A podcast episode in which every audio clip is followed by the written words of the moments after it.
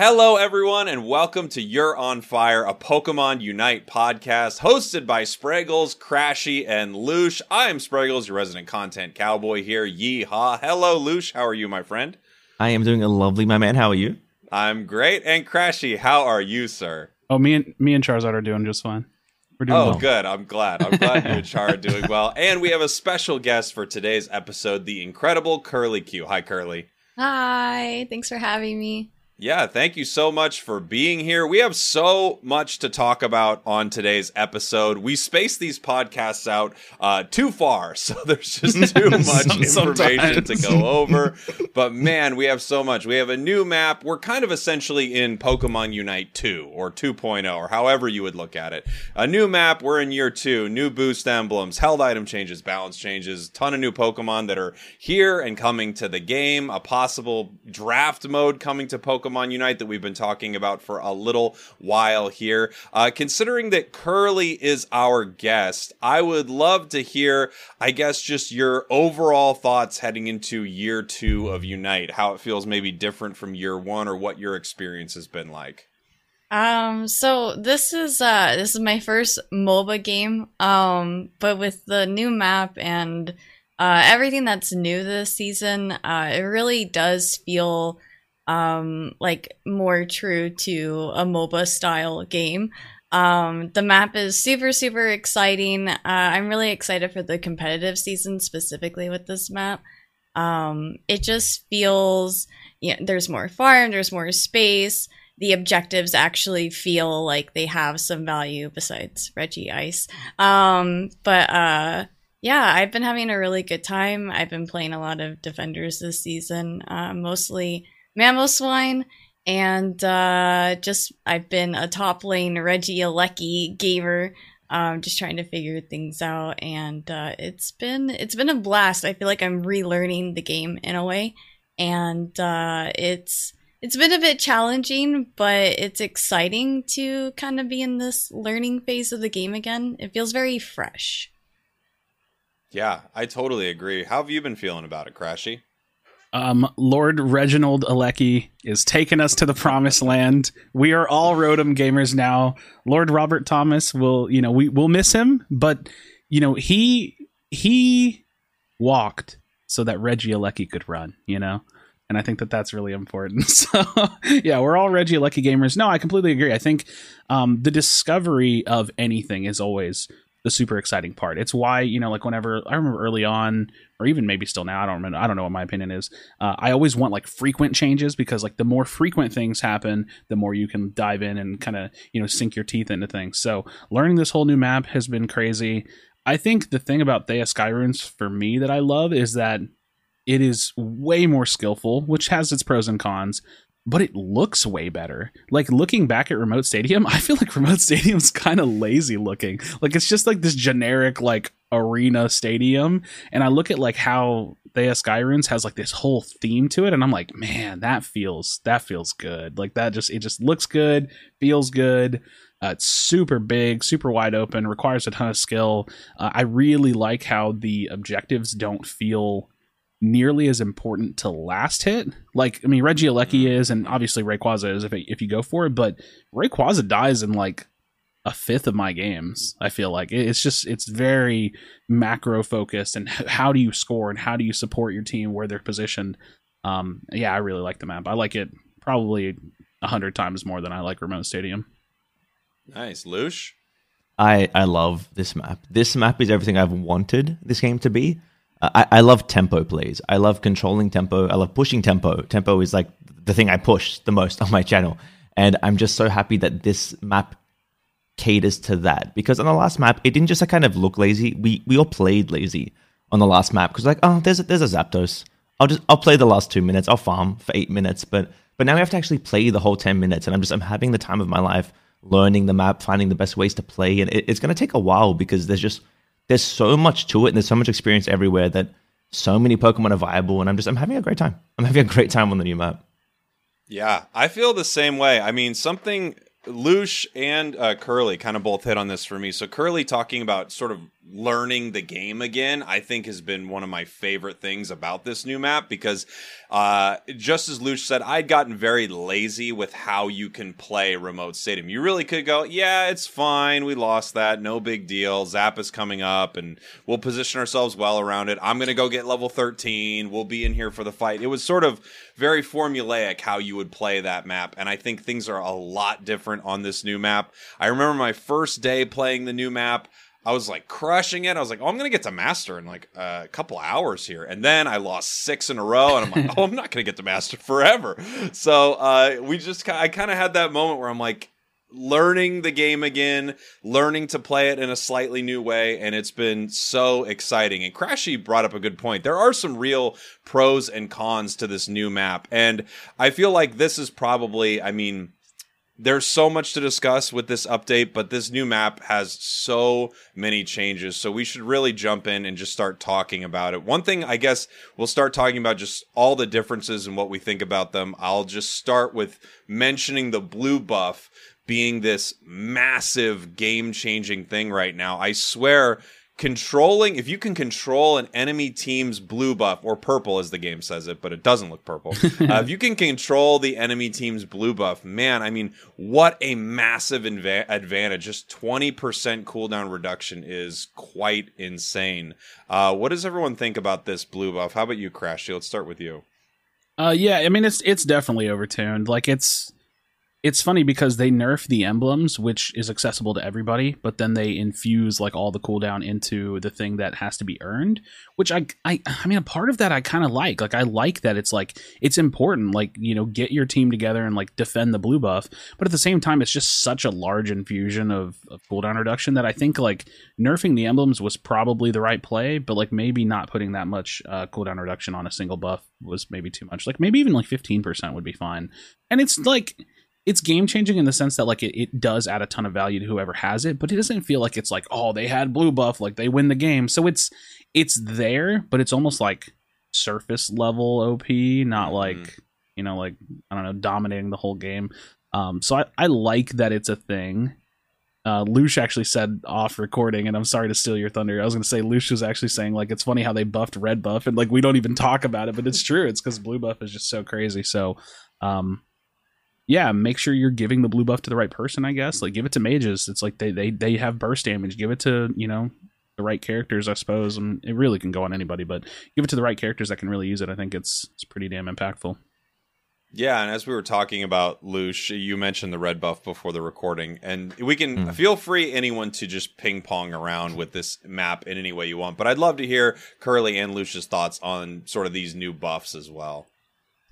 You can take um, it, Curly blue buff Gengars.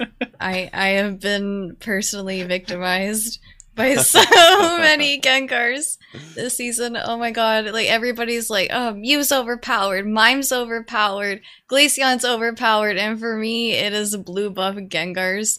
Um, even being a defender main with Aeos Cookie and and HP emblems, I get two shotted by these things, and it's it should be illegal. It should be illegal. Yeah. Louche? Uh, for me, it's like my, my mind just has so many different like thoughts on on the buffs. It's like one, wait, they buffed jungle, right? And then two, it's like, okay, I like that the blue buff is something that in the later game is still relevant and you want to funnel like put it on the right Pokemon, right? Like maybe your laner wants to come take the blue buff for the final fight. Like it, it's really cool that there's that strategy there. I think it's overturned. I think 10 or maybe 15% would be okay. I think 20 in the game with the low cooldowns that we have is just a little bit too much. It, it feels a bit too powerful and it allows certain things that shouldn't happen. I don't know how we feel about like Delphox with the um the literal infinite like spamming, like the no downtime. like it's good. cool. It's cool, right? It's but so is it is it okay? Watching watching watching Scolded no. skate around in my games, dropping 160k oh damage every game is so crazy. And I Scolded love that oh, build, dude. I love it's, that build, but it's so ridiculous. It could use like you know so 0.5 second downtime, maybe. You know, like maybe that would be alright. I don't know. Isn't it weird how I mean? It's, it's weird that so many things have changed because before on remote you would you would say that I mean Delphox was kind of coming close to the two builds being parity, but for the longest time Fire Spin was just so good, and things were so much more predictable. I think on Remoat Stadium, things were more closed off, and now Mm-hmm. in this, it feels like well, you have to use Flame Charge on Delphox. It has to be able to get away because there's so many places for, I guess Curly mentioned Gengar to hide and stuff like Mm-hmm. that. But then also with Blue Buff, well, you absolutely want Flame Charge because you're literally never stopping using your moves. There are just so many changes. One that, of course, we we've kind of touched on a little bit is this massive jungle change, and I think there are some real positives and ben- and uh, negatives to it. One thing I've noticed is you've got enemy Pokemon that are hyper carries coming into lane at, at like it's seven minutes 30 seconds at a level 11 or something and this gengar is just deleting pokemon in one hit and in some ways it's probably on the competitive side really good and sometimes in solo play i've found that it's just these games snowball so incredibly hard way harder than before which i actually didn't expect on the new map you know? Uh I, and anyone can jump in here. It's, it's i know it's a little tough yeah. no us, I'll, yeah. I'll i'll pick up on that. I i mean i agree like it, if you have a lane that like hard loses lane let's say top lane because that's worst case scenario. You have top lane hard loses lane they lose tower or they lose goal before Regieleki. you're gonna have like two level nines on their team minimum probably Mhm. um, so now you have two players that have ults. You can't push and contest the Reggie Regieleki. Then they get the Reggie Regieleki, and then they take that advantage to then shove it into your tier two. And then it's like, oh man, like we're like we're so behind. And coming back, there's a lot less double point scores. Like you, you, know, the games, a lot of the, the games, you know, you'll have a stomp every now and then that'll reach like 600, 700, 800 points.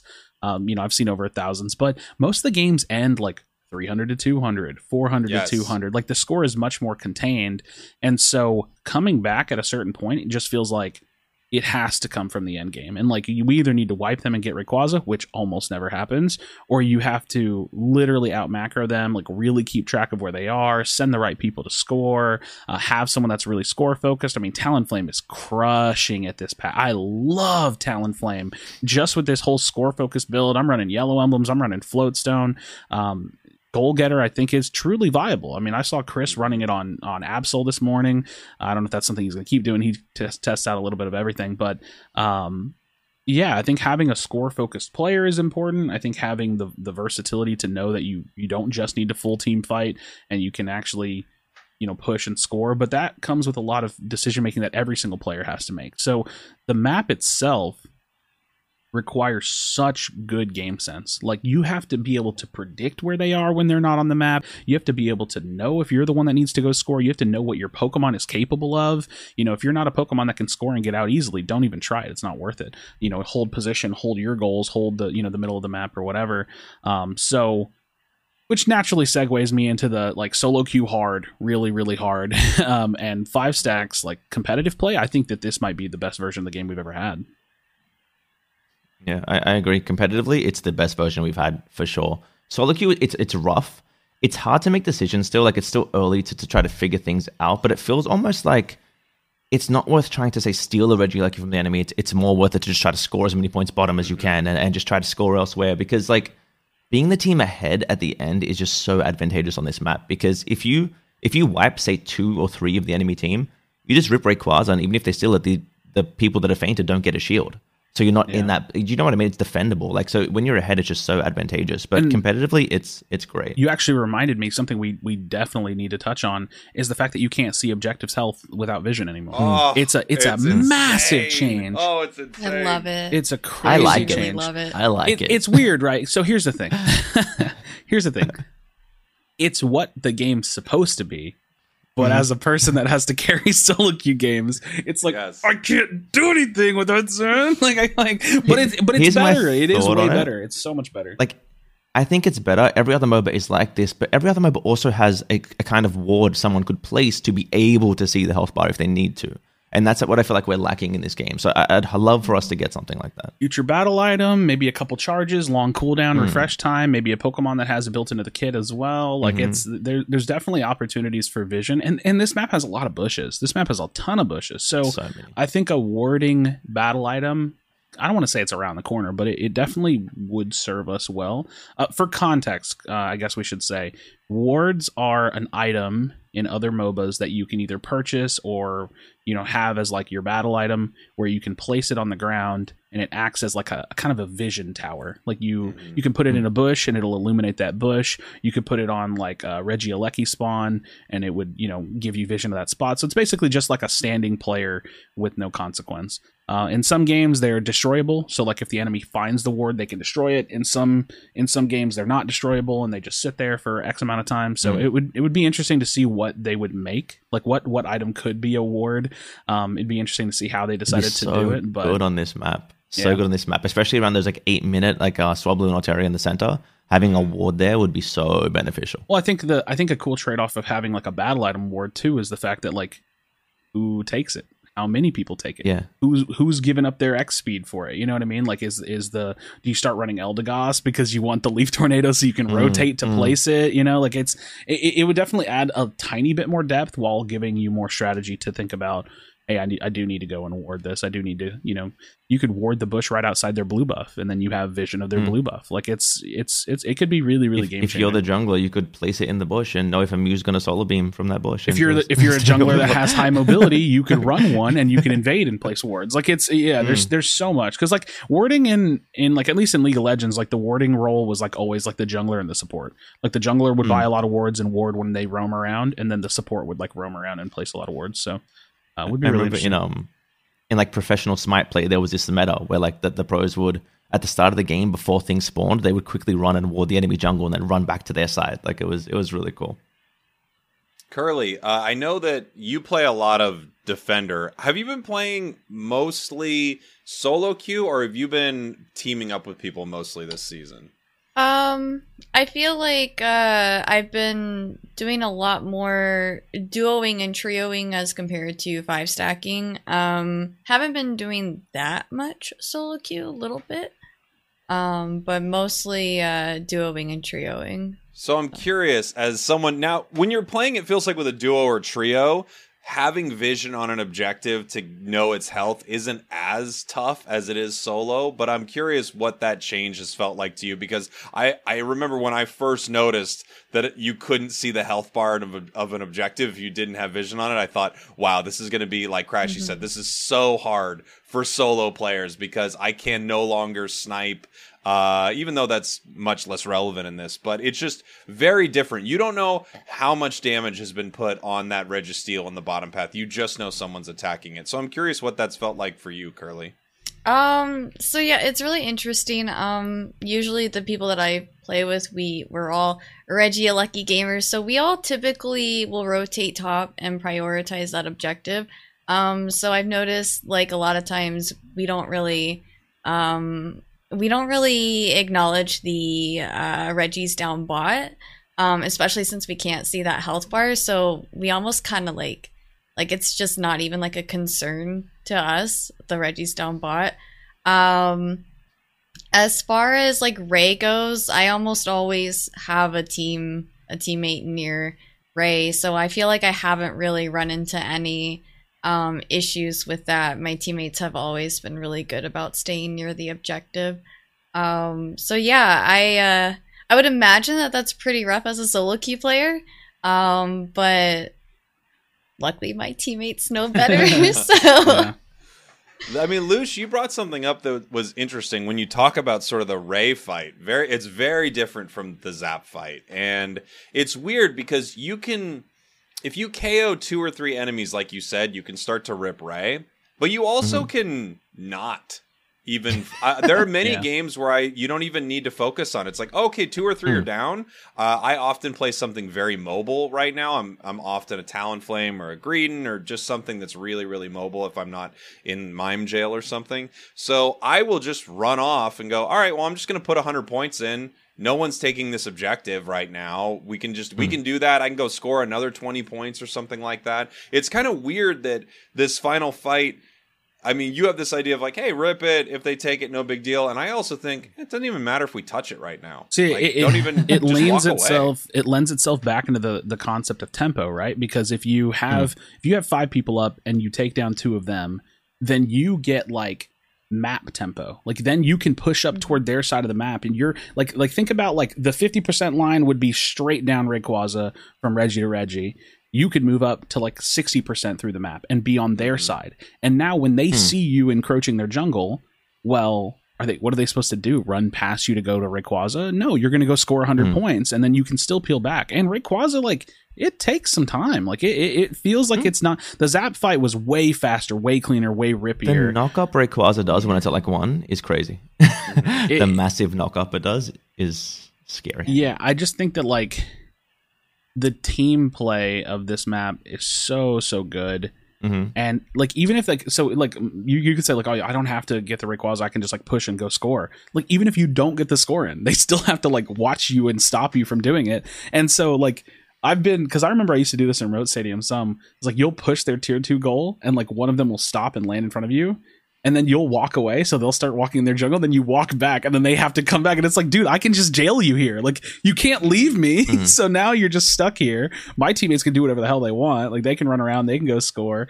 Um, I love. I mean, I just posted literally a video right before we started recording where one of my teammates was pushing their bottom tier two, and I was like, they're gonna go respond to that, so I'm gonna go to top tier two. Like, I and so you just you just out macro them. You just have to know where they're gonna go. You have to know what they're thinking, and then like once you start seeing those trends, you just hmm start putting it in the playbook. What's really cool about Rayquaza in like a five setting is like so in that scenario, right? Say you take two out, and now there's like you know you have five, they have three. You send one to go score in a back goal, right? And now because they can't see the health of Rayquaza, if your team is doing it, they have to come in vision of you to be able to steal it. You can see them, so you can all as a team collapse on them, right? And if they're not sending everybody, you just wipe them. If they send everybody, you back up and your teammate scores. It, it puts you in this crazy tempo position. Being up is just so advantageous on this map, and it's it's just really cool because if you do wipe Rayquaza when they're gone, you take away their win condition. It's gone. Like it's just gone off the map, and it's just uh, it's just really cool. I wonder if there's like a slow smoke gradient build I could play where like I do that, right? Like we like we're like like I think about it, like I play like trio Q or something, and then Hmm. it's like, okay, we got like a kill or two, or maybe we just start ripping and I just go push another jungle and slow smoke like a couple of them or something. Like I can't guarantee it'll stop One- the- yeah. someone from stealing, but maybe. One thing that's really cool to do is like um just like put like so I've been playing a lot of rollout Wiggly, and if my team's gonna rip Rayquaza, I just sit in one of those little like chokes, and they just can't come through. They can't come through that end, and it's just it's cool. I love that there's multiple entrances too, so it's not like I can completely Yeah. stop everybody, but it's just really cool. It, it's really cool and like.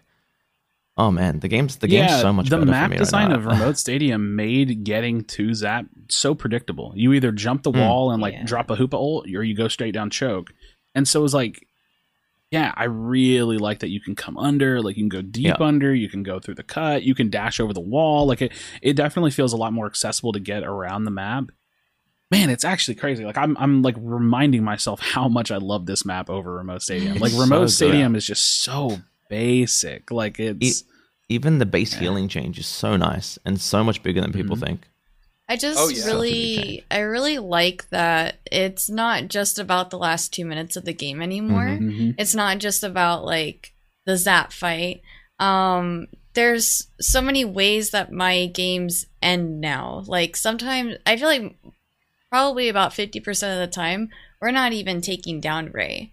Like we're just killing them and then going for back caps. Like that seems to be very very very common in my games and I just I really like that it doesn't just boil down to getting the last hit with with your ult on on the objective to win the game. Mm. And even then, if that does happen, you can still come back. You just have to try to rip through their ray shields um, Yeah.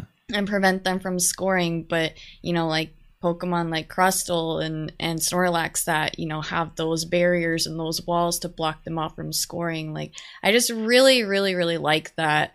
Um, it's not just like you know, let me let me get this yellow bird and then we'll just go and insta Yeah. score and win. Like there's more Yeah. to it now, and I I love that.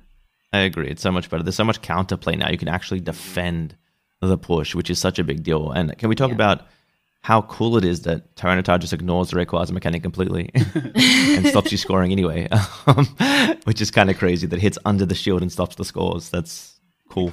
It's Yeah. weird though cool. because I had a Tyranitar doing that to me the other day, and they were stopping me from scoring, but they didn't break my ray shield. So Yeah, they're hitting once you under it. So once it went on cooldown, I scored really quickly. So it was kind of weird because it was like, oh, this was really good, except I still have this ray shield and I didn't have 50 points, so I actually have a quick score coming. in. It's weird. There's there's a, a, a balance there. I love the ray shields are really interesting. Let's talk about them for a hmm. little bit. So after uh, Rayquaza, as you know, different from Zapdos is Zapdos would just make the goals instant scoreable. You could walk up and just tap your X button and immediately deposit Aeos Energy. It was very difficult to stop someone from scoring once they were in range of it, especially if they had any type of mobility. Now squishier characters especially you can get rid of their Rayquaza shields pretty easily if they're not uh, playing smart the the tankier characters it feels like they're a little harder. Like if i see a, a snorlax walking one way and a cinderace walking another there's no way you follow snorlax. It's going to get the points in.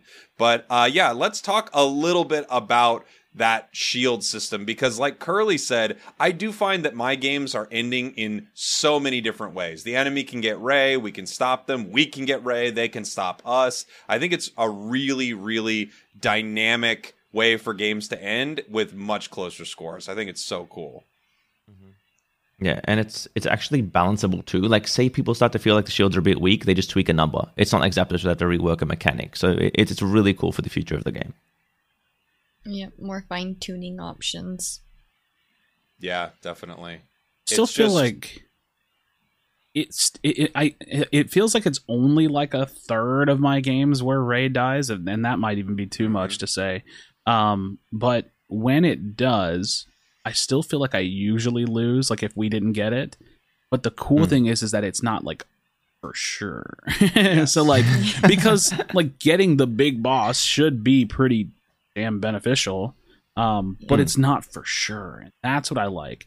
And when you're the team that's behind going into Ray, man, it sucks. Especially if you're like huge struggling. If they're like if you're really struggling going into Ray, it's like, okay, I know I I can't change the game's outcome because if I score 100, still not enough. So we have to score more than 100, and then we don't really know how much. Depends on how bad we were getting stomped. And then like hmm. going into the fights, like it- it- the cool thing I will say about this map too, I'm jumping around a little bit, is that I never feel like I'm super out leveled. That doesn't feel like it happens. There's just just too much experience. I co- I come back all the time, and so you just have to like make good decisions. And I feel like I'm just like repeating myself, but like it's just macro, Hmm. man. It's just like look at the map, see it. where they are, Relevant. what can you do with that information and then as that information changes like oh i run through a choke oh there's a couple people here i'm gonna go back you know let me go back and see what i can find or maybe you hide in a bush. Like i've i've sat in the enemies like teams like blue bush like the bush right outside of blue bush and they'll like walk around me and then i initiate the fight and kill like two three people like machamp ult or mime ult or something. It's like dude these these plays are so good and people got to start Mhm. checking their bushes because there's way more bushes. It's a lot less predictable. And so the skill expression on this map is there the team play is there. Admittedly it's a it's a it's a bit harder in solo queue. Um Mhm. that that is for sure true but that's like system things that i could spend days on.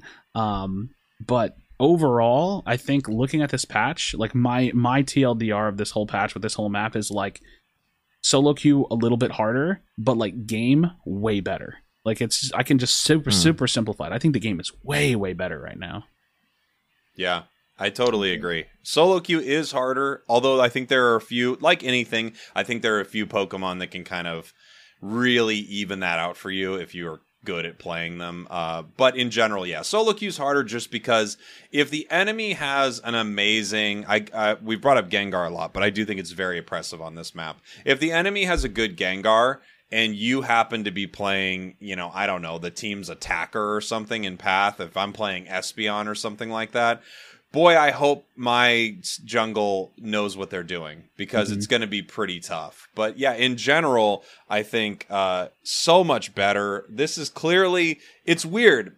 I always think when they're making balance changes before on Remoat Stadium there were some that i was always scratching my head about and i would think why are they balancing this and i have to realize something that Krashy always mentions to me is they're playing this game in the future They're playing. They've been playing on a new map. They've been testing this stuff on a new map for a long time. Yeah, so probably like three uh, months. Exactly. So some of the changes we would say, be like, why would they? Why would they make that change? And then this new map comes out, and you go, oh, actually, Talonflame. If they didn't nerf it three months ago, Talonflame would be S plus plus plus right now. Uh, so it took a little while for it to be bad on remote because they were bringing it into Theia Sky Ruins. Again, I'm also just kind of bouncing around, but just a lot of thoughts on this new map. I also really, really love the state that the game is in right now uh, with this new map. so much fun. Let's I- move on to uh there's Can I- just can I a say ton real of quick, stuff. like- no, I actually said let's move on. Real- You real- I, real- Kind kinda no going back. Real. Louche, I checked Real- the tapes. Hold on, let me rewind it. No, I said let's move on. Dang, I hate that. I hate that for you. yeah, go ahead. Of course. I was just gonna say like, like a lot of Pokemon are more playable, but like poor Pikachu, right? Do we Oh, yeah. do we feel poor Pikachu? I don't even want to say poor Pikachu. If you don't have mobility on your Pokemon, you're probably not supposed to play it. Yeah, Yeah, The map's too big. It's just like not like I don't I don't think Ninetales is good. Like and, and you got you little baby hop, sure, cool, I guess. Like I don't. do you like- guys remember Duraludon? do you guys I remember? that remember Duraludon. Oh yeah, Just and how oppressive Dragon Tail was to need a nerf. Yeah. No, but They're like on I mean, another map crash. You don't understand. They're on the don't. third map right now, nerfing Yeah. Dragon Tail. I think Maybe I with think Blue Buff it was too much. Maybe it was too much. Yeah, I, I, yeah, I don't know, man. I just think that like, oh, you know what? This okay. Now I have to talk about it because it reminded me. So speaking of how the classes and characters are doing in the game, I think minus a couple all rounders, mostly Garchomp, I'm okay with. I'm like I have a weird opinion of Azumarill. I think it's okay, um, but minus Garchomp, all rounders have such a massive benefit on this map because almost every all rounder has self mobility. They all can move decently but they also do good burst damage. Most of them have really good damage. They also have a high health pool. So, on a map that's so focused on scoring, you don't want to be the Mew dashing around the enemy jungle hmm. like you know you don't want to be the Greninja like sneaking around on their side when you can get one shotted. Like yeah, you can do that, but it's easier to do it as an all rounder. So I think like running around with Charizard, you know, flamethrowering your way through the jungle to make it to a bat cap tier two, super easy. Tyranitar, you know, bum rushing through the jungle, super easy. Serena trop kicking through, like they have the health to support getting caught out doing those things a lot of the time, hmm. and they have the burst to like one v one someone if they need to. So it's like all rounders on this map are just so good. They're Yeah. so so good. It's like all rounders and Greedent. you know what I mean? Well, like, Greedent, Greedent's just- like yeah. a glorified all rounder. I don't, I don't know what like, and so was Mime for the sake of what's saying, Mime? Yeah, I but- gonna say, yeah, what's Mime Mime? is just an all rounder. Um, he like w- people are like, "Where's our SP all rounder?" It's like it's Mime. it's, it's Yeah, it's Yeah. always been mime. Uh, yeah, let's uh, let's see here. We've got a lot of things. Let's talk. We'll kind of talk a little bit about some of the balance changes here. We've got new boost emblems, which I want to talk a bit about, even though it's all still pretty new. But let's talk about some of the balance changes. So we saw Mime rise to prominence. We saw Icy Wind Glaceon rise to prominence. They got 2 nice nerfs, even though Mime got a uh, excuse me, nice buffs. Even though Mime got a nerf, it's still. I mean, Mr. Mime is insane right now, and we also had some held items get changes. So the uh, items that needed out of combat time, leftovers, assault vest, float stone, they all got a buff, and then something also to Rocky Helmet as well, which I have not gotten to play around enough with. But uh, I'd Hmm. like, yeah, I'll open that up to anyone who wants to touch on some of these big balance I, changes. I want to touch just one thing on Mime, and I've been saying this a bunch, is like Mime is a support, and they hot fixed its healing and not that it was one shotting people, and I don't understand it. I, just can't wrap my head around that. They have a they have a problem with developing the characters within the archetype classes that they've developed them for, and it's a little annoying. So I'm going to throw out my thoughts on that really quickly. All rounders do too much damage. Speedsters sometimes don't do enough damage or feel out overshadowed because all rounders do too much damage. Tanks aren't tanky enough, and supports do too much. Um, attackers are probably the only class that actually feel true to their own role because they all Hmm. die really quickly. Um, but yeah, I, I wish that they would kind of like stop blurring the lines so much and and like really lock it in. Like I think in, in simple changes, right? Like I would actually, for most all rounders, I would actually just nerf all their damage, like all of them. Uh, I think that all of them could serve for, to like a five to ten percent damage nerf. Not all, most of them. Um, supporters they need to be less tanky. Like I think that there should be like a hard 7k HP cap on supporters. Like having Blissey go up to 10k just feels it just feels weird. It's weird that she's so incredibly tanky. Mm. Um or or damage, right? Like it's like I guess you could make it really really tanky if it did absolutely no damage at all. You know what I mean? Like if Blissey like did had no impactful damage like the Unite move or like Egg Bomb, then sure maybe. So like there's a little bit of give and take. It's not it doesn't have to be like one to one. Um speedsters i, I actually kind of think that speedsters are probably mostly balanced for what they're supposed to do i mean gengar is a little they're, he's they're a weird, silly. right? Like, isn't a speedster like not good if it doesn't one shot people, but then it, It- feels oppressive? Like, aren't they just in a weird spot? well that's Yeah. just that's just the assassin archetype of mobas to Hmm. begin with but the thing is is like why like why play absol when you could just like double stomp something on serena you know it's like and, and that's not necessarily the case right now but like it kind of was a little bit ago um Yeah. and just in general like i think that like they either need to have like really good mobility because like that's what they're supposed to do like so like multiple charges like built-in passives like and that's another thing they could dabble in too. They could dabble in creating class passives like oh the all-rounders have Mm. you know a passive extra 5% hp or like speedsters have like you know a passive 100 extra move speed. Like they could dabble in stuff like that but i do think that like the general sentiment is like kind of like line them up in their archetypes a little bit more. I think that that would be a little bit helpful. Um Yeah, yeah yeah, yeah. I think, like, I think, like, yeah, Blissey. Oh, sorry, Claire. Oh, uh, sorry. Um, yeah, it's uh, it's incredibly frustrating for me as a defender main whenever there's Pokemon like Blissey and Mime that are like you know double class, like they're not just support but they're also like tank, because then that makes me feel like like in order for me to play defender competitively, I have to play a Pokemon that's not actually a defender. I'm stuck playing this tanky support mon, and it makes like the defenders not not as viable um and so i've been i've been really frustrated with competitive as a defender main for that reason um i, I would like like what Krashy was saying i would love to see blissey and mime not be able to tank the way that they do so that defenders can shine a little bit better Yeah, I agree 100% with that. So I play defender for my team as well. And if I think about the bonds that I've played as the defender tank player, I've played Blissey. Before that, I was playing Wiggly.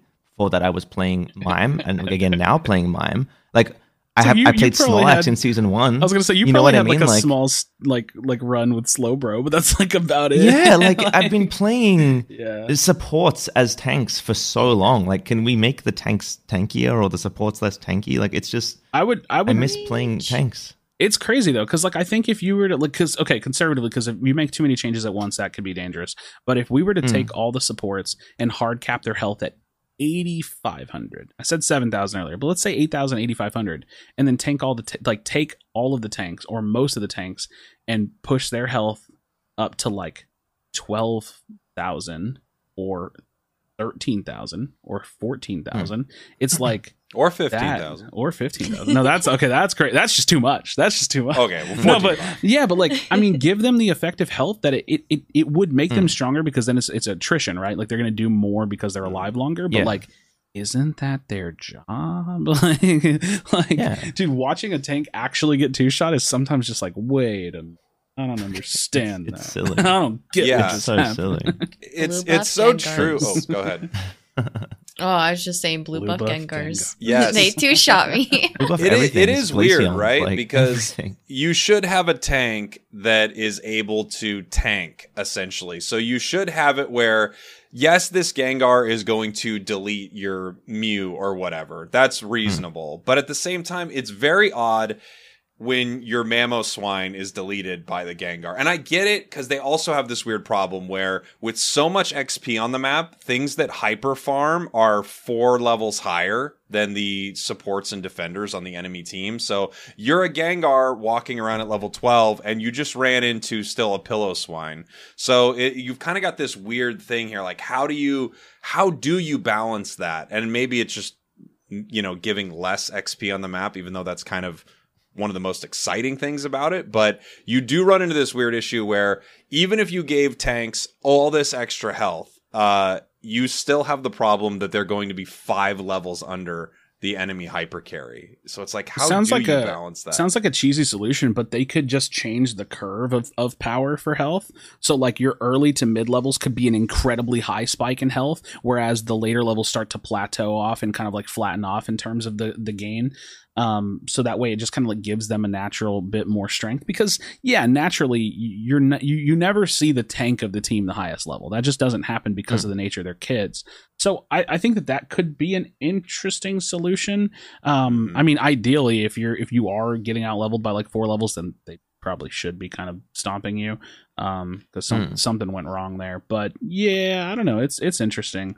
Um, I even, but I even said this about like Blastoise like a long time ago because like Blastoise just doesn't have or Squirtle doesn't really have the greatest laning phase. It's not the worst thing in the world. Um, and people were like, well, what would you do? And it's it's mostly because it kind of has a hard time securing. So the simple thing is to like strategize and put it with someone that can secure, obviously. But if you wanted to make Squirtle stronger in the laning phase, just give it like a lot more effective health because then it can stand there and at least trade, right? Like Mm. it can it can actually like do the thing that it's supposed to do, um, in being like a you know a sponge. Yeah, it's like like Snorlax does in lane, right? Snorlax is just hmm it's just there and it's not going away. Like it's just not gonna go away. It's, And it, it's it'd be cool to see. And it Yeah. bully. like, Snorlax is so good. Snorlax is a is actually so good, but, that's it's like- still like not mime. That's the whole like slack off potion interaction too, right? Like you just you you win the tempo of the lane because you have way more health than them. So it's Mhm. like it's that that same sentiment for some of the earlier like the early levels of Yeah. defender mons that could see like some HP increases in the early to mid game that would really like help them out. Yeah, and that's the thing with Mime as well, right? So Mime Mime gets its tankiness from filter, its passive. It's ten percent damage reduction, right, across the board. Um, and that's up all the time if Mime gets a blue buff. They Which could is just- scary. they could It's just get rid of it. Always got it up. They could just, get rid of its that, passive like- and just take it away.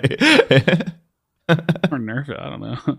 I mean, it It's weird how a always up. Pokemon sort of just rises to the top, right? Mime was, Hmm. I think Mime was always decent. It was, you know, there it had some. it was high skill cap. It was high skill cap, yeah. And now all of a sudden you just give it a little too much juice, just a little too much, and it's just super oppressive. It's it's Hmm. so weird to be a supporter that when I see an enemy carry, I'm like, oh, this is so nice. I'm gonna walk I can walk right up to you. Like you have to run away from me. That's a crazy thought that a Yeah. carry needs to run away from the support Pokemon. So, I think that this could be a really fun time to share my thoughts on the fact that even though like Glaceon and Mime are like the two big problematic Pokemon, Mew, Mew is Hmm. pretty pretty high up there.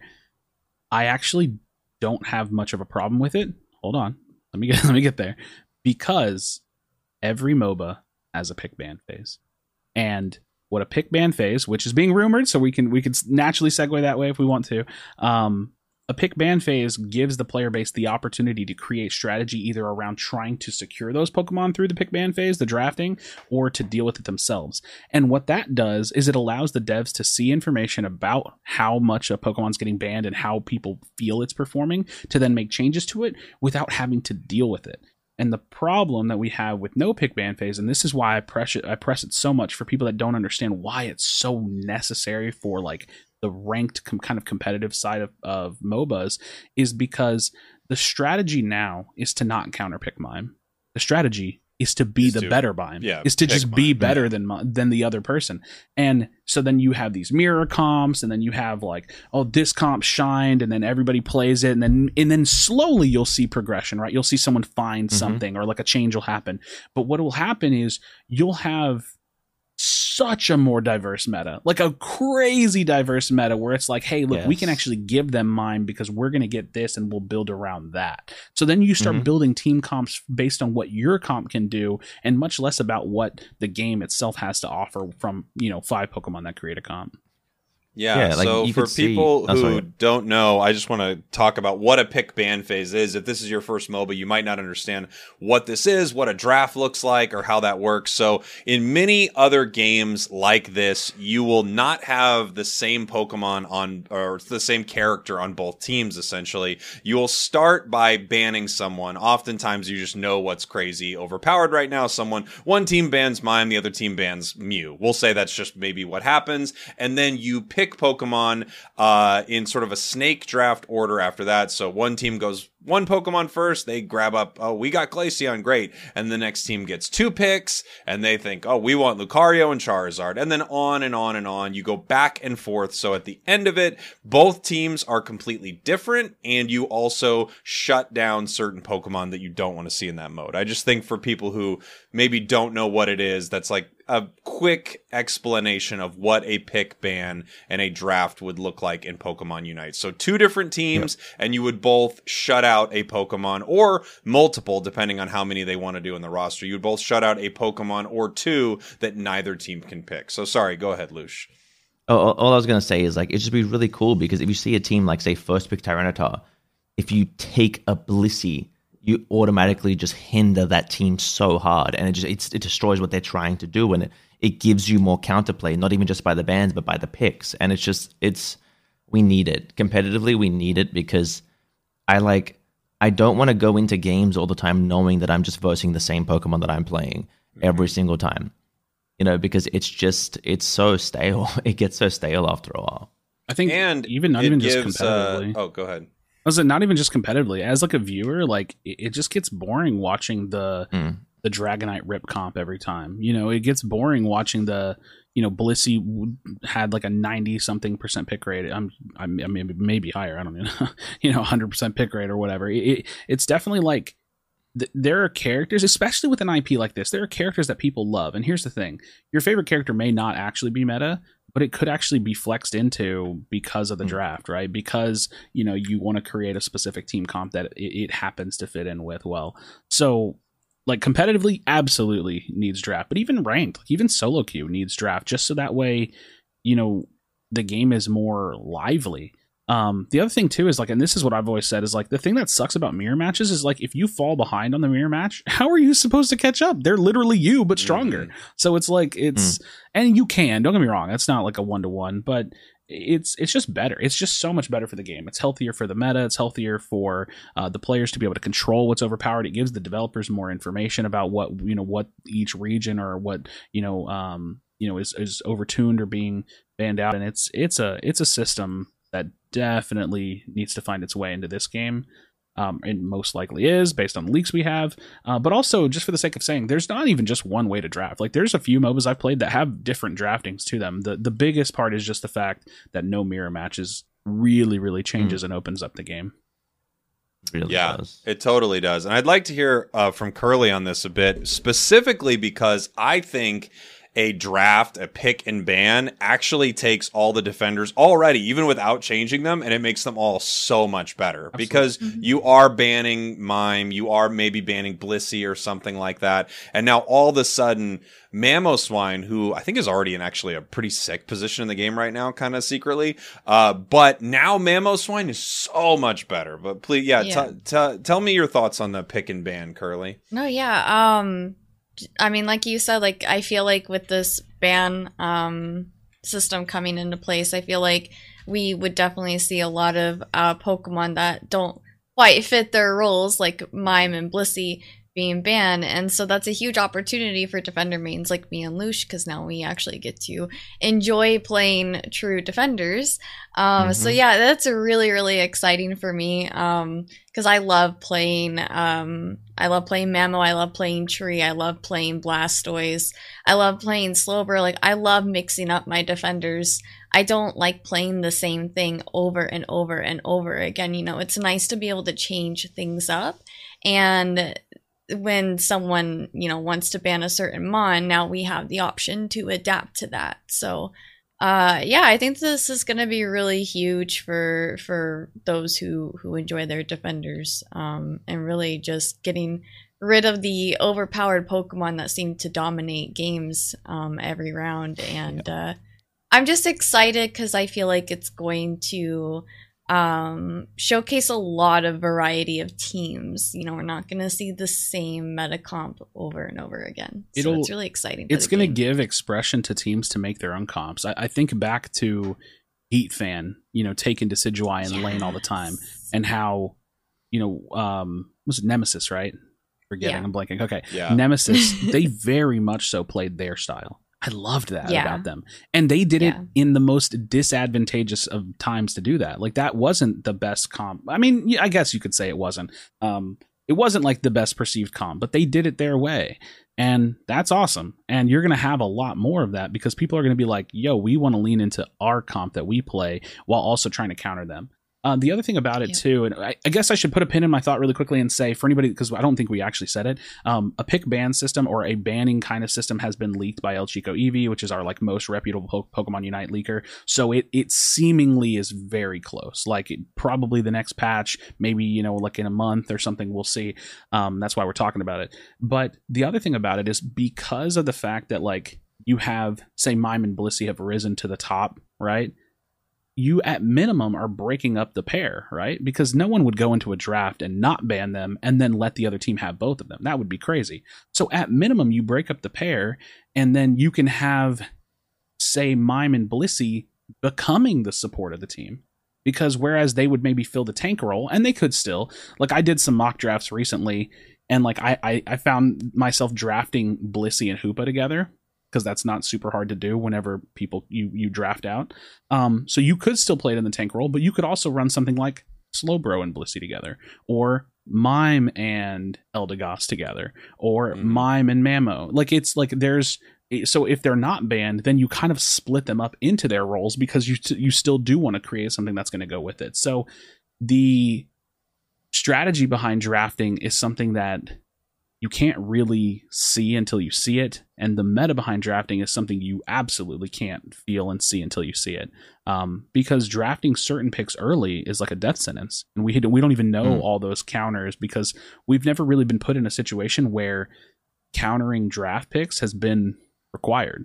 So yeah charizard's super strong right now but do you pick it early and let them pick slowbro in response? You know like Mm. how how do you navigate that? So we'll have to see that over time um but even something like and i, I always bring this up because i don't i, think a a common comment i see about pick ban is like oh well then it's just going to create a new version of the meta because the same thing's going to get banned every game and it's like not really because you have personal preference especially when it comes to like solo queue and stuff you have personal preference on what um, someone wants to ban but then you have a, a pretty common strategy that I've seen over the years with MOBAs, which are throwaway bans, where you ban something that's not a concern to you because you want to leave something open. So traditionally speaking, with like uh, snake picks with pick ban, like the first ban is also the first pick. So like if I wanted to guarantee myself a first pick, I could ban Pikachu.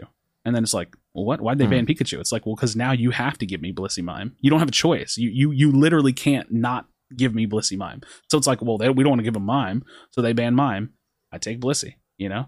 And like, yeah, sure, that's Mhm. going to give them T-Tar or Charizard or Hoopa or you know or whatever it is, but that's a choice.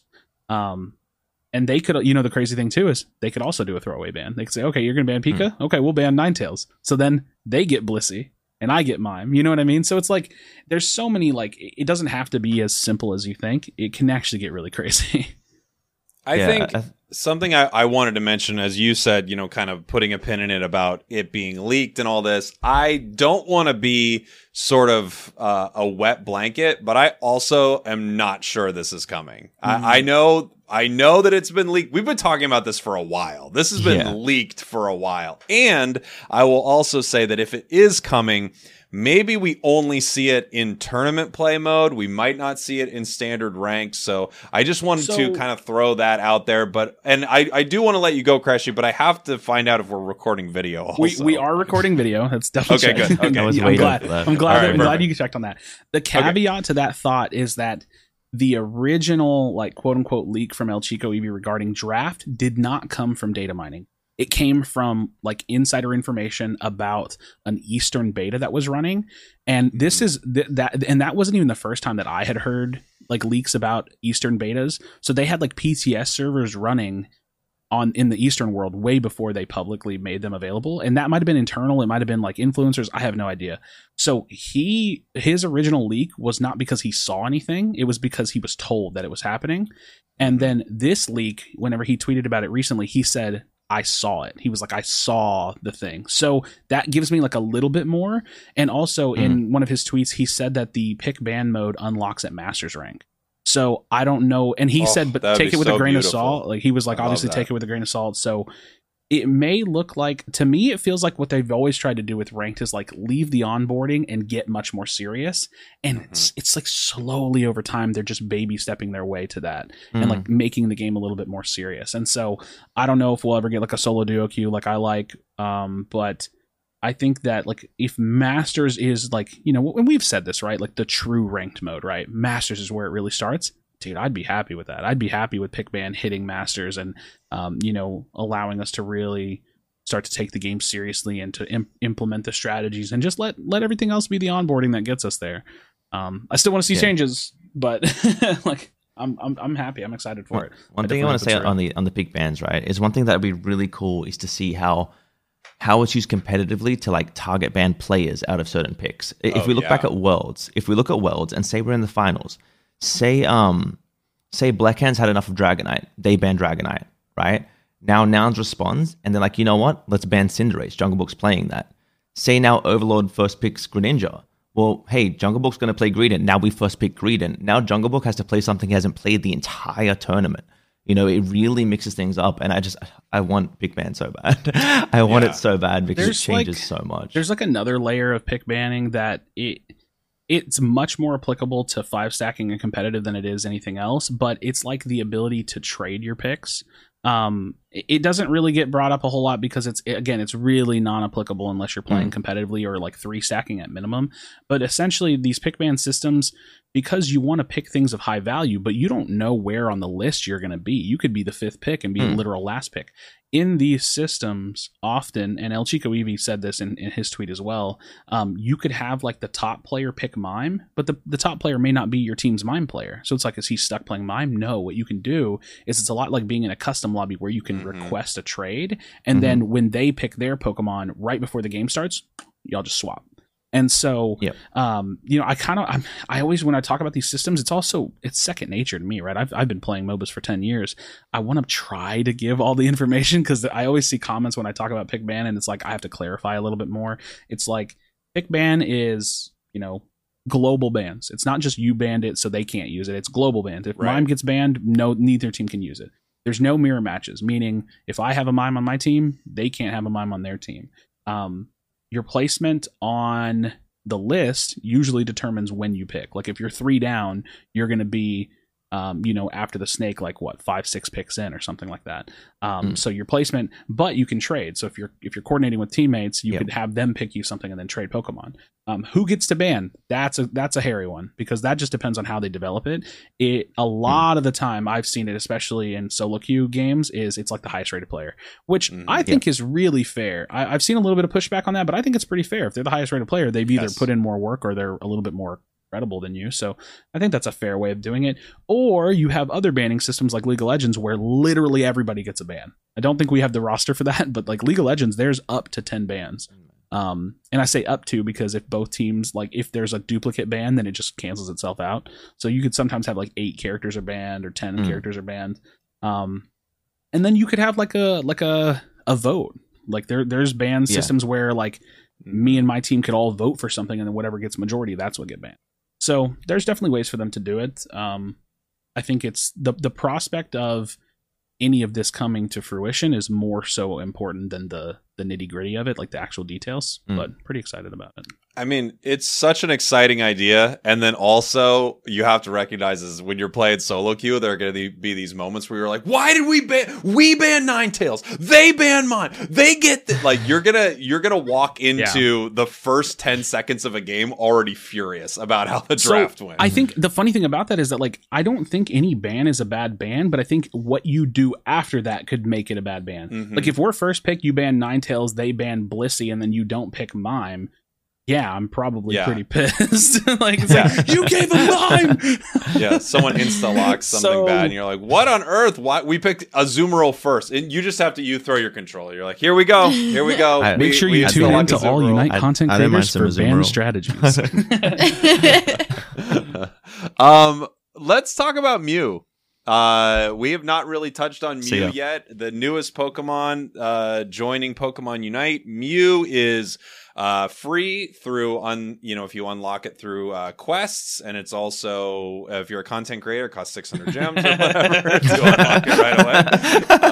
Uh, night one. one. So uh, Mew is really interesting because I feel like uh, my first impressions of Mew were this is pretty good, and if you're good with it, it's going to be great. And now my impressions of Mew are this is actually insanely good, and if you're good with it, this is beyond broken in certain aspects of the game. And in a weird way, I didn't expect it to be that good as a solo queue option. And the range that you can play this Pokemon at, the get out of jail free card that its Unite move is, the amount of damage it can do, uh, I actually think this Pokemon's extremely good solo. I think without question, it's one of the best Pokemon in the game and a, a really cool addition. What they've done with it, I, I love that they've given every Pokemon moves that are sort of shared and they see how each one, even Solar Beam, Surf, and Electro Ball, even them being almost the same, they're different on Mew. So my first thoughts are crazy good amazing players are just going to make I mean their opponents cry with this Pokemon and I think it's a really cool design. Those are my big thoughts up top about Mew. What do you think, Curly? Um I I think as far as Mew goes, um the only time that I really am phased by Mew is if it's Solar Beam. Um and, and Surf is also pretty rough too because of the distance. Um but that Solar Beam hurts because I'll think that I'm out of the hitbox and I still get obliterated by it. It's also really loud too. Um, I think it was like day one that Mew came out, and I got solar beamed while I was in a bush, and I jumped scared. Like it was just so loud in my ears, and like it scared the heck out of me, and I wasn't expecting it. Um, I'm also I, I'm not really a fan of how you can't see solar beam when it's in a bush. Um, in my opinion, I kind of want that to change um because i think it's a little it's a little bit much especially because the solar beam has such a it has a pretty big hitbox and it's really like it reaches really far. Um but uh yeah mew mew feels pretty uh pretty oppressive um depending on on the player. Uh very very very strong and that solar beam just hurts. What about you Krashy I have a theory. I have a theory, and and this theory can kind of be debunked, but not entirely. I have a theory that they make new Pokemon loud on purpose.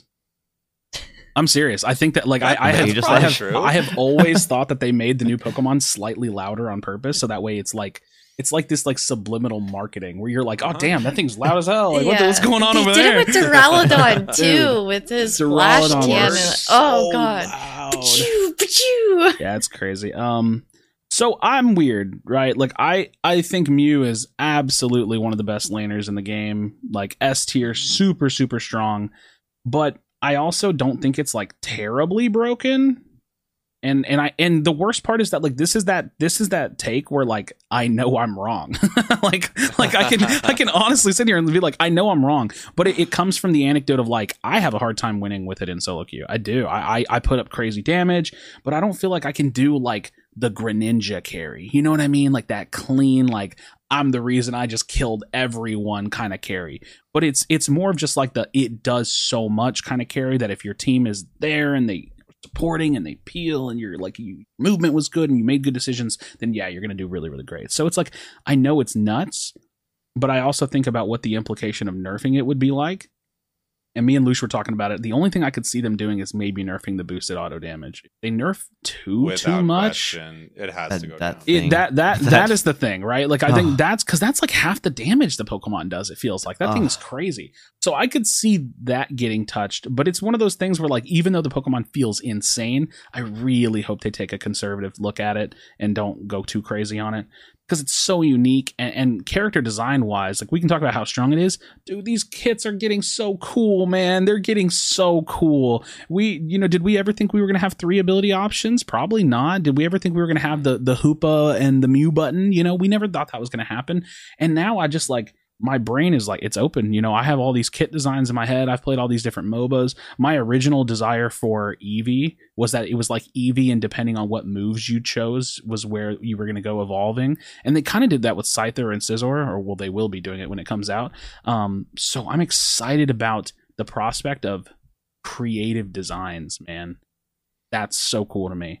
Um, I can't lie though, I never use Electro Ball or coaching probably because I don't five stack, but an Electro Ball has better secure on it, but like Solar Beam. Yeah. I'm just Electro like- scary in certain situations. Like Mew is Mew is scary because of its options, Mm-hmm. and um, it just it just has anything for any situation, which is cool. It's just a lot, right? Like um, and, and the thing about the the enhanced like the basic attack, right, is that you can use that and a move at the same time. Like you can you can have it going off during the animation of a solar beam or an electro ball or an agility, which makes it so oppressive. And like you can it can solar beam you from range, and then it can decide, okay, do I want to switch to surf to play defensively now after this beam this person's gonna come at me? Or do I go to agility electro ball and chase them down and they have zero escape options? It's just it's got an answer for everything. And then if you try to dive it, its passive just gives it movement speed every time it uses a move, which is really fair. And then it has a get out jail free card with its unite. Like that, the Pokemon just has so many tools um, that it's just a. I don't know. I, I feel like maybe if they tone down the enhanced basic, maybe maybe it's not as strong. I don't know, but it just feels so powerful. So Solar powerful. beam's already just so. I mean, yeah, the combos you can do with it. The, The only agility. uh, uh, yeah, agility. I love agility. The only thing I do think is tough, and I agree with Krashy, is coaching. And I think it's just because I play mostly solo, even Yeah. duo trio. It's good in fives. I, I just don't think you get enough value out of coaching. But every other move, I use a decent amount. Electro Ball is probably the next lowest, but I've actually been trying it out more and more, sort of, you know, chasing things down with it with agility. I still think I'm more comfortable with Surf agility or with Solar Beam Light Screen or whatever. But uh, yeah, coaching is the only thing that I really just don't mess with enough I because have I think say, when you're playing alone, it's just you can't count on someone like, please come close to me or I can't move. I, I hate that this is my opinion, but I really wish that coaching was like a skill shot shield, so that way I could use it for mobility and miss. You know, like I could swap Mm. into it and use a coaching dash just as an, a mobility option because that's like Yeah. that's obviously why agility is so great, right? Like it's like it's mobility. Yeah. Mhm. and coaching is mobility, but it's like mobility tethered to an ally. So like Hmm. W- it's it's a, it's a weird way of saying it because I don't really think that coaching needs to be nerfed. But like if it was a skill shot, then like you could skill shot shoot it and miss, and then that would be solo Q mobility. so it's like it's like a buff Yeah, and a yeah. nerf. Like I don't know. the That's a harsh thing really about random coaching is like whenever I've switched to coaching in solo queue, my teammates are run off screen. Yeah, and I'm they're like, always oh, gone. okay. They're never Cool. there. You think, But I in thought fives, this was a rave it's crazy fight. Come on, because you get you get resets in fives, right? You get like Mhm. you get you get three off, and then you use an enhance, then you get two off, then you use your like say electro ball get enhance, and like you just you just spam enhance, and it's gross. Um, so it's really good in fives, but yeah, outside of fives, it's just use agility. okay, yeah. Just use agility. yeah, just While we're talking about new Pokemon, let's talk about some of the new Pokemon coming to Unite. Uh, we've got Mhm. Dodrio, Scizor, and then Clefable actually coming to Unite. Yeah. A Pokemon that I thought maybe was lost to Wigglytuff a long, long time ago. But let's start with uh, Dodrio, who are, who is coming in just like three or four days. Uh, from when we are recording this, I've played around with it on the public test server. I don't know everyone's experience. Curly, do you play around on the public test server at all? I do not, but I did watch your videos on Dodrio when you were in the public test server. Okay, cool. So this Pokemon is really interesting. I think I've said this uh, many times, but Dodrio is going to be, in some ways, crazy broken. In some ways, it feels absolutely terrible. And it, without question, is going to be the worst teammate you've ever had on your team, like by a hundred miles. You are going to be screaming at your ally Dodrio because it is going to be so bad. And then every once in a while, you're going to get a, a mythical, legendary Dodrio who actually knows how to play this character. It feels like the control scheme of this alone is might might be a lot easier on a controller, but man, on a phone, especially on lag with the PTS, the control scheme of this Pokemon is just really, really bizarre. Krashy, I know you've played around with this a bit, and we kind of have similar experiences on the public test server where we have insane lag, so we just kind of mess around and practice a lot. I um so uh, the way I for context I know like you and Chris use um phones for PTS I emulate it with BlueStacks and and use an Xbox controller um it, it obviously BlueStacks controller support it's not great um the sticks get a little weird um sometimes but it actually didn't feel that terrible. I can't remember the moves. I, I'm so sorry. It always takes me time to remember all the moves,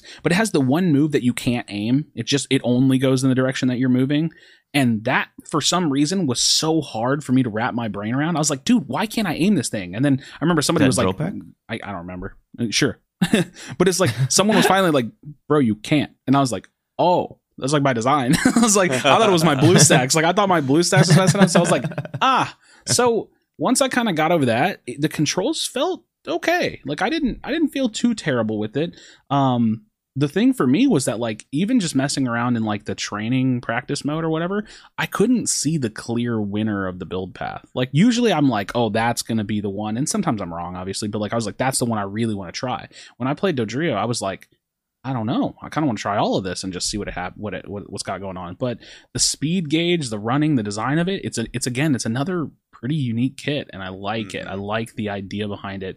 Um, you just run around. Like I don't know. I want to score. I want to invade on this thing. I want to, you know, I want I want to mess around with it. It looks like that's going to be a, a really fun time. Have you get to play around with it, Louche?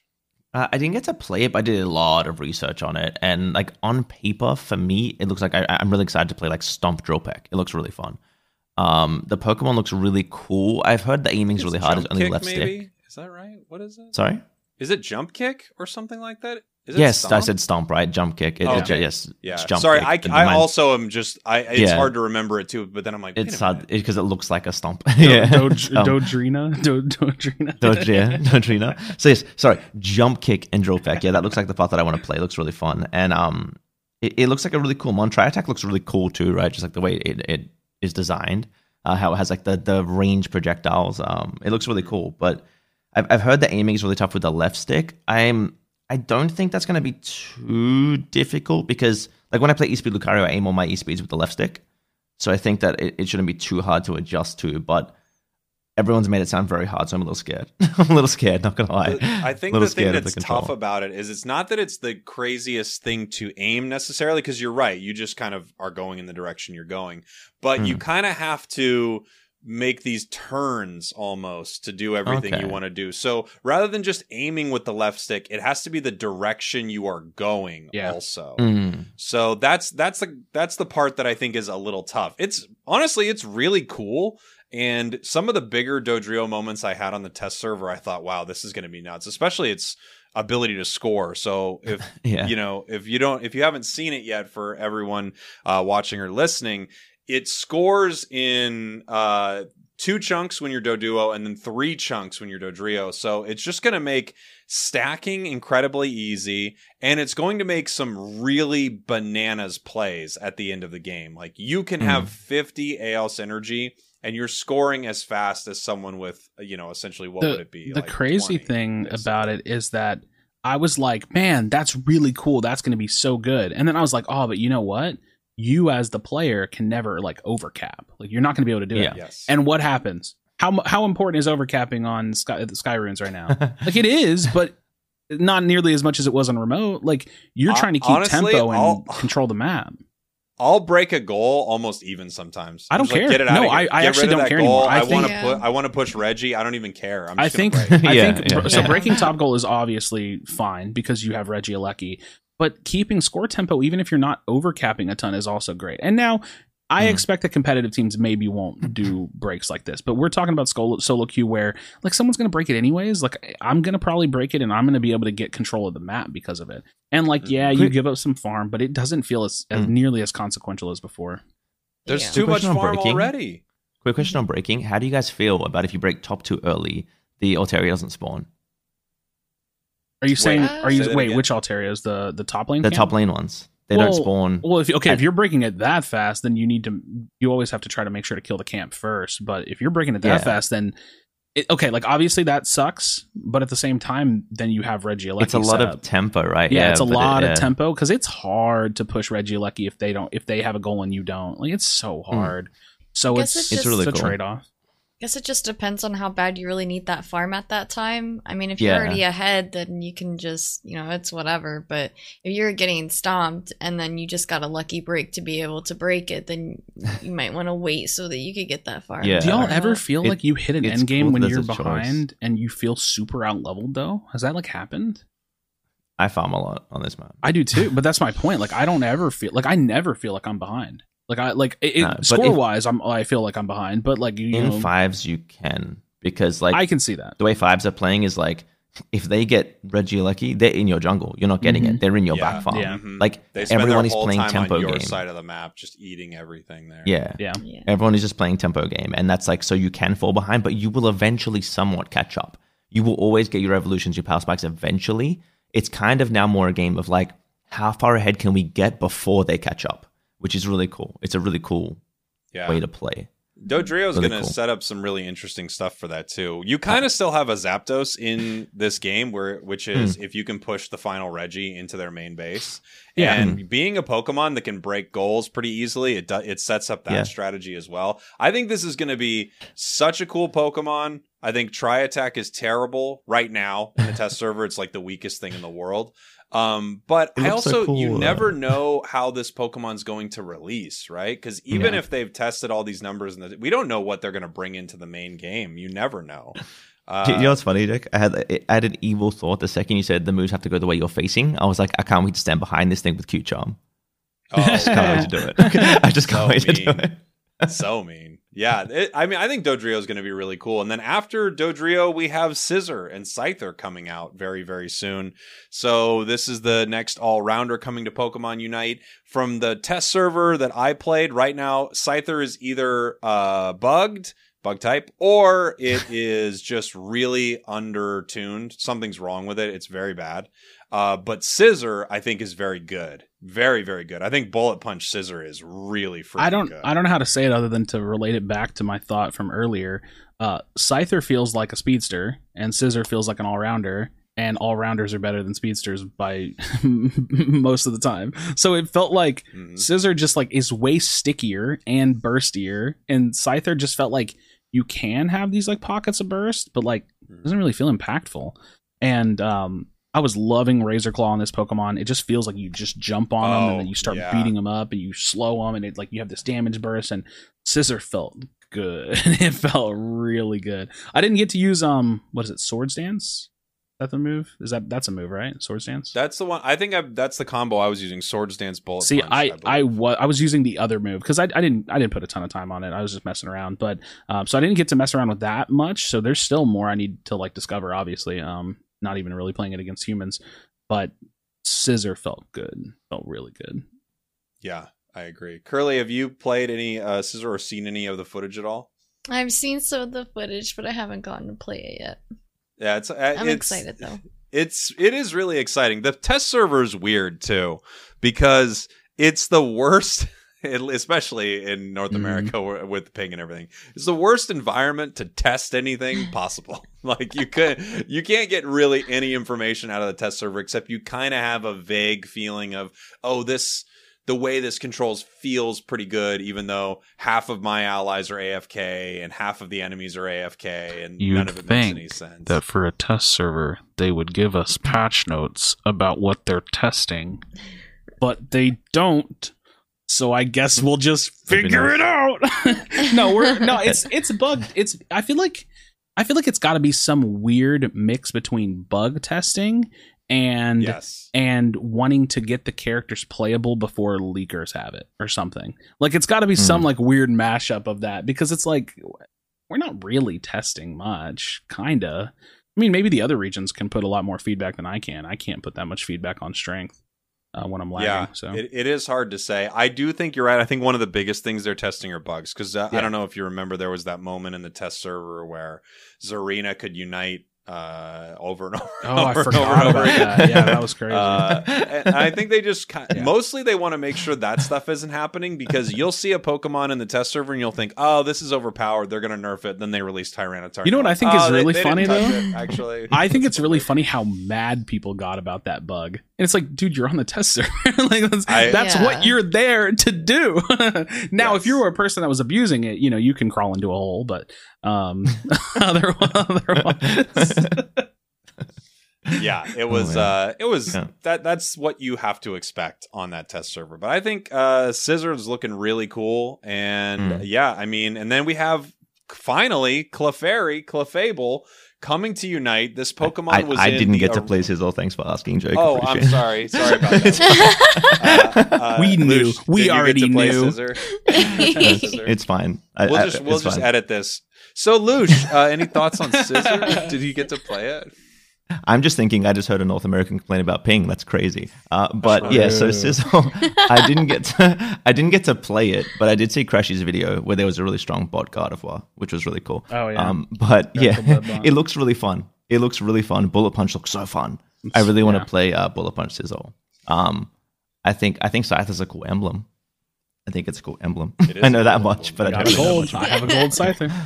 It's so good really because- nice one. Mhm. I run it on like my Wiggly builds, right? With like, it- it's a white green, and it gives me like a little chance to crit that sometimes happens, which is really cool. Really cool. That is very cool. I, I actually like a, a lot of the new emblems they're adding, but now I'm just like, how many of these are they going to add? Right? We didn't even really get to got touch on it, but I guess we could TLDR. There's a lot of emblems. I love that they're Hmm. adding them. It does kind of annoy me that I have to keep grinding it perpetually. um, but one one that I'm looking forward to, I'll just toss it out here really quickly, is I think the full blue build, the full navy build. Navy, yes. Mm, I'm Mm. scared of that. I'm scared of the full navy. Mm, The, f- I don't even remember the percentage of the unite charge rate, but okay, Like we'll four, see. right? yeah, I mean, yeah, you it's put like six percent or something like that, or something. it- it's it's it's know. more than one, and Yeah. then you can That's put what I've got an right now is one. Right now I yeah, have one. right now I have one as well. I just finally got my three dragons, so I have one percent Yeah. unite move charge. Nice. Put that on my I chart. Oh, so other there I you still don't have thought. five pinks. Wait, oh, fi- yeah, no, I don't either. Yeah, I don't either. I don't have the five pinks. But that's the, but that's the thing. The emblem system is clearly meant for you to hit the max passive on at least one because it's because of the like the percentage increases that happen. Mhm. So like everything is marginally better when you hit the highest passive. So it's like Mm. Not having some of those available is a little bizarre, but when when we get them, that's Mm. when we get to really test them. Um, weird thing about Clefable Clefairy, why did they why did they split the names? So I had the same thought, and my thought was, does this always evolve? That was my thought. But they didn't do it for I- Scizor though. Yeah, because they I didn't know. market it that way. So like when I saw that, I was like, maybe it's the way they wanted to market Scizor, but forgot, and so they just are like kind of Mhm. course correcting, or maybe there's something else like beneath the surface we don't understand. Because that I saw that and I was like, that's interesting. Mm. Yeah, I, I, thought do know in same regular Pokemon games they're both used separately competitively because they're different abilities. So Clefairy, um, the, the pre-evolution right has Friend Guard, which is a, a passive that makes its allies like tankier. So it's used for that, and it- it loses that when it evolves. So I wonder if they're going to do something there. well, but they they do the stuff like that now, don't they? Aren't there some characters whose passive change based on their evolution? yeah, Yeah, a lot of them. yeah, Yeah. Yeah. So yeah. okay, the only other thought that I could think of that seems rational is um SEO, like search engine. Like that, like Oh. they're literally like putting it in there so that way, like when people look up, like they Mm. it has more terms. Like I could see that being a reason why they would do it. Actually, They should Yeah, have done fair. that for Scyther then. they should have. sure. I mean, Scyther's a popular Pokemon. Yeah. yeah. Yeah. But Awesome. I was wondering the same thing, Krashy, and my only thought was maybe it doesn't evolve. I thought maybe that too. Yeah. They have the ability to stay as one of them, and there's a benefit to staying possibly as one of them. But this Pokemon was. Eh, this Pokemon was shown off on the first playtest of this game, but it essentially had Wiggly's entire kit. And then the game ki- Yeah. comes out, Wiggly's here. So there was always that you know, uh, rumor of, hey, this Pokemon's been in the files for a long time, but nobody knows if it's ever coming. And then we have this surprise, you know, uh, Clefairy Clefable trailer, which is, I thought that was that was pretty cool. Um, Hmm. yeah. What are everyone's thoughts on seeing the moves? Did you get to see the trailer, Curly? I did. The metronome looks like it will be pretty crazy, like uh, uh close combat on uh, Clefable. Um, uh, I'm a little, I don't know. It, I think it's gonna be a very interesting creative kit. That's for sure. Um, my main concern, of course, is that I just hope it's not. Uh, well, I'm sure it will be. Um, a tanky tank, support. yeah. Oh, it so it's gonna will. be another Blissey, another Wiggly. Um, I'm sure it'll probably be a little bit more fun to play. Um, because the metronome kit just sounds like it would just be, you know, more fun. Um, to play. But uh, yeah, I, I, I'm excited for it. I'm excited for for the people who are excited to play it, but uh, I'm also just over here waiting for another true defender. You know. Yeah, totally. Krashy. Um, yeah, it's weird. I, I can definitely get excited about it. Uh, I can I can share my excitement for people that like the Pokemon specifically, but I'm a solo queuer mostly, so I- I'm not going to play it that much. I'm going to make a couple videos on it, you know, give my thoughts about it. Um, and then I'm gonna move on. So I'm excited though. Like like people will always ask me like, oh, are you excited about this new Pokemon coming? It's like to me, I don't really see the Pokemon. I see like champion. You know, like I see League of Legends champion or like MOBA champion. So I get excited for anything because it, it adds to the game. It's gonna add to the game no matter what. If you love it, that's great. If I go against it, that's great. You know, it's gonna give me more to to experience. So definitely excited about it. I think the the prospect of what the kit can do is always interesting but i also i have a hard time getting excited for supports because they tend to have you know real passive kind of play styles unless they get really really creative. They tend to have like a heal or you know like shielding and so like you can kind of expect like what it's going to do to, a reasonable degree. Uh, and then they showed off the unite move which i thought was cool. So i'm really excited about that because it, it does seem to be a little bit unique. Um, i think from like a moba kit design you, you have to have characters that are pretty vanilla you have to because it, it creates the contrast. So Hmm. this is looking a little bit more on the like you know pretty simple side of things. And i could be wrong obviously i have no idea. Uh, but yeah i'm excited about it. It looks cool. I'm interested to see what it will bring to the game. And i agree. I, i'm excited for the next defender because i'm hope i just want defenders to be better. Like i like tanking. I, I want 'em- i want them to be better. Uh, but also just to get an actual defender. And uh, i hope that this falls more into a support uh, style Nice. Louche, did you get to play Scizor or did you get to see it? Pull a fable? um, I I can't wait to see a tournament and you casting and you being like, it's using wishes on its fingers. like, I just, that's what I want to see. But yeah, it looks uh, it looks really cool. It's pink and it's a support, so I'm going to be playing it for the next three months, I'm sure. Um, but like it's so one thing this Pokemon's really known for is like follow me, and I saw some moves with like some fingers moving right, like here and there. Like I wonder if it's going to get that. So follow me in the games is like a taunt; it draws aggro towards it, and that could be a really cool addition to the game if it has something like that. But the, the Unite looks really cool. The Unite looks definitely really cool. Um, Moonlight looks cool. I'm pretty sure that's Moonlight, right? It looks like a healing aura. It looks pretty cool. Uh, it looks fun. It looks like a traditional support, which is cool. I'm just hoping it's not like gonna take the defender slot. that's that's where I'm at with it. But it looks cool. I'm I'm happy they finally added the Pokemon to the game, so now I don't have to just ignore it on every tier list video. Um, but yeah, so I'm, I'm pretty happy to see that. yeah the clefable tier list meme is kind of gone man. It's so annoying. sad. it's So like sad. finally we can actually place it. It's, Get Blaziken on there now. Like put Oh, something no. on there that's been rumored forever. Uh, I think the Unite move that this Pokemon has is going to be really interesting, and I'm very curious to see exactly how it pulls. So from the trailer, it looks like it's pulling. You use your Unite move, and you are pulling a move from an ally, maybe only. I mean, maybe it could have pulled it from Pikachu too, but it looks like you're pulling a move from an ally. Can you get both moves, or does it is it only just based on the Pokemon? So if you're next to Lucario, do you always get close combat, or does sometimes you get a very weird bone rush? Like I would hmm. guess. Probably always close combat, no matter even if the Lucario didn't take close combat. I would guess that you would probably get close combat.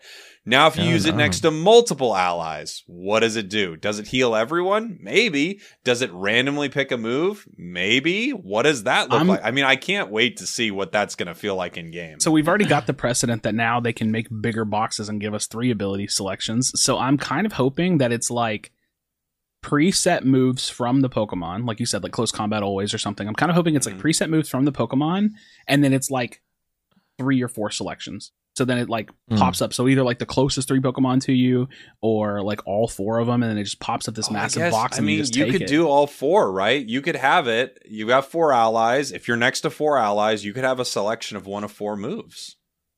Dang, that Cool. would be really interesting. It'd be cool. That'd be crazy. That would be really crazy. it's gonna be cool. I, I'm wondering like. Like, there's like, if you take Gren- Greninja Surf, do you get like a reset? Like, I, I'm just so curious to see how they do this. I'm sure you won't, right? Probably I'm not. curious to see I, how, I think like- that they would probably keep an ability like that self-contained, where it's like, yeah, you could serve someone and hit it, but then it's going to go away. Mm. Um, I really because then when would it end, right? what if you just, you just So- keep it forever? I also Yeah. wonder like what what they'll do with Clefable whenever like new mons get released after the fact. Mhm. So is this a Hmm. mon that they're always going to have to update? Because if Yeah. they bring out, you know, Yeah. uh, entirely new Pokemon in two months that has moves that have never been introduced into the game before, and then they're gonna have to implement that for Clefable or I think it'll likely just be a bug that one shots for the first patch. I think that I think that they will, but I also think like setting up the infrastructure for that, knowing that that's coming, is something that they could do. Like they're gonna have some kind of a chart, right? And every time a new Pokemon comes in, they're just gonna, you know, they're gonna literally go to the Clefable chart and you know plus one it, right? So it, it, it definitely is like a bit of a, a maintenance for them to to create something that has this much like play, like or tie in to the other Pokemon, but it, it's definitely possible. Yeah. Mhm. It's interesting because this Pokemon could be data mined and we could find out hints of what's coming to the game next because it's like, well, Yeah. Clefable actually has this move. No Pokemon in the game has it. What Pokemon might be coming in with this move? That would be a really interesting bit of data mining right there because let's say they've got its Unite move set up for the next eight Pokemon coming in. They're like, okay, we know something's coming in with this move. We know something's coming in Hmm. with this move. That could be really interesting too. That could be very cool. Well, there's been guys. Uh, there's so much, uh, and we, we could we've keep been going gone. for like another hour. Honestly, we could. I feel like we could talk about the new map forever, Oh. but I think this is a good place to end the podcast here. I want to thank Curly for coming. Maybe everyone can give some final thoughts on uh, the new map here or the new updates, and we can just see uh, how everyone's feeling about it. But yeah, Curly, uh, any big thoughts before we go? Um, no, I think uh, I think we touched on a, on a lot of stuff. Um, thank you guys so much for uh for having me and Chanka.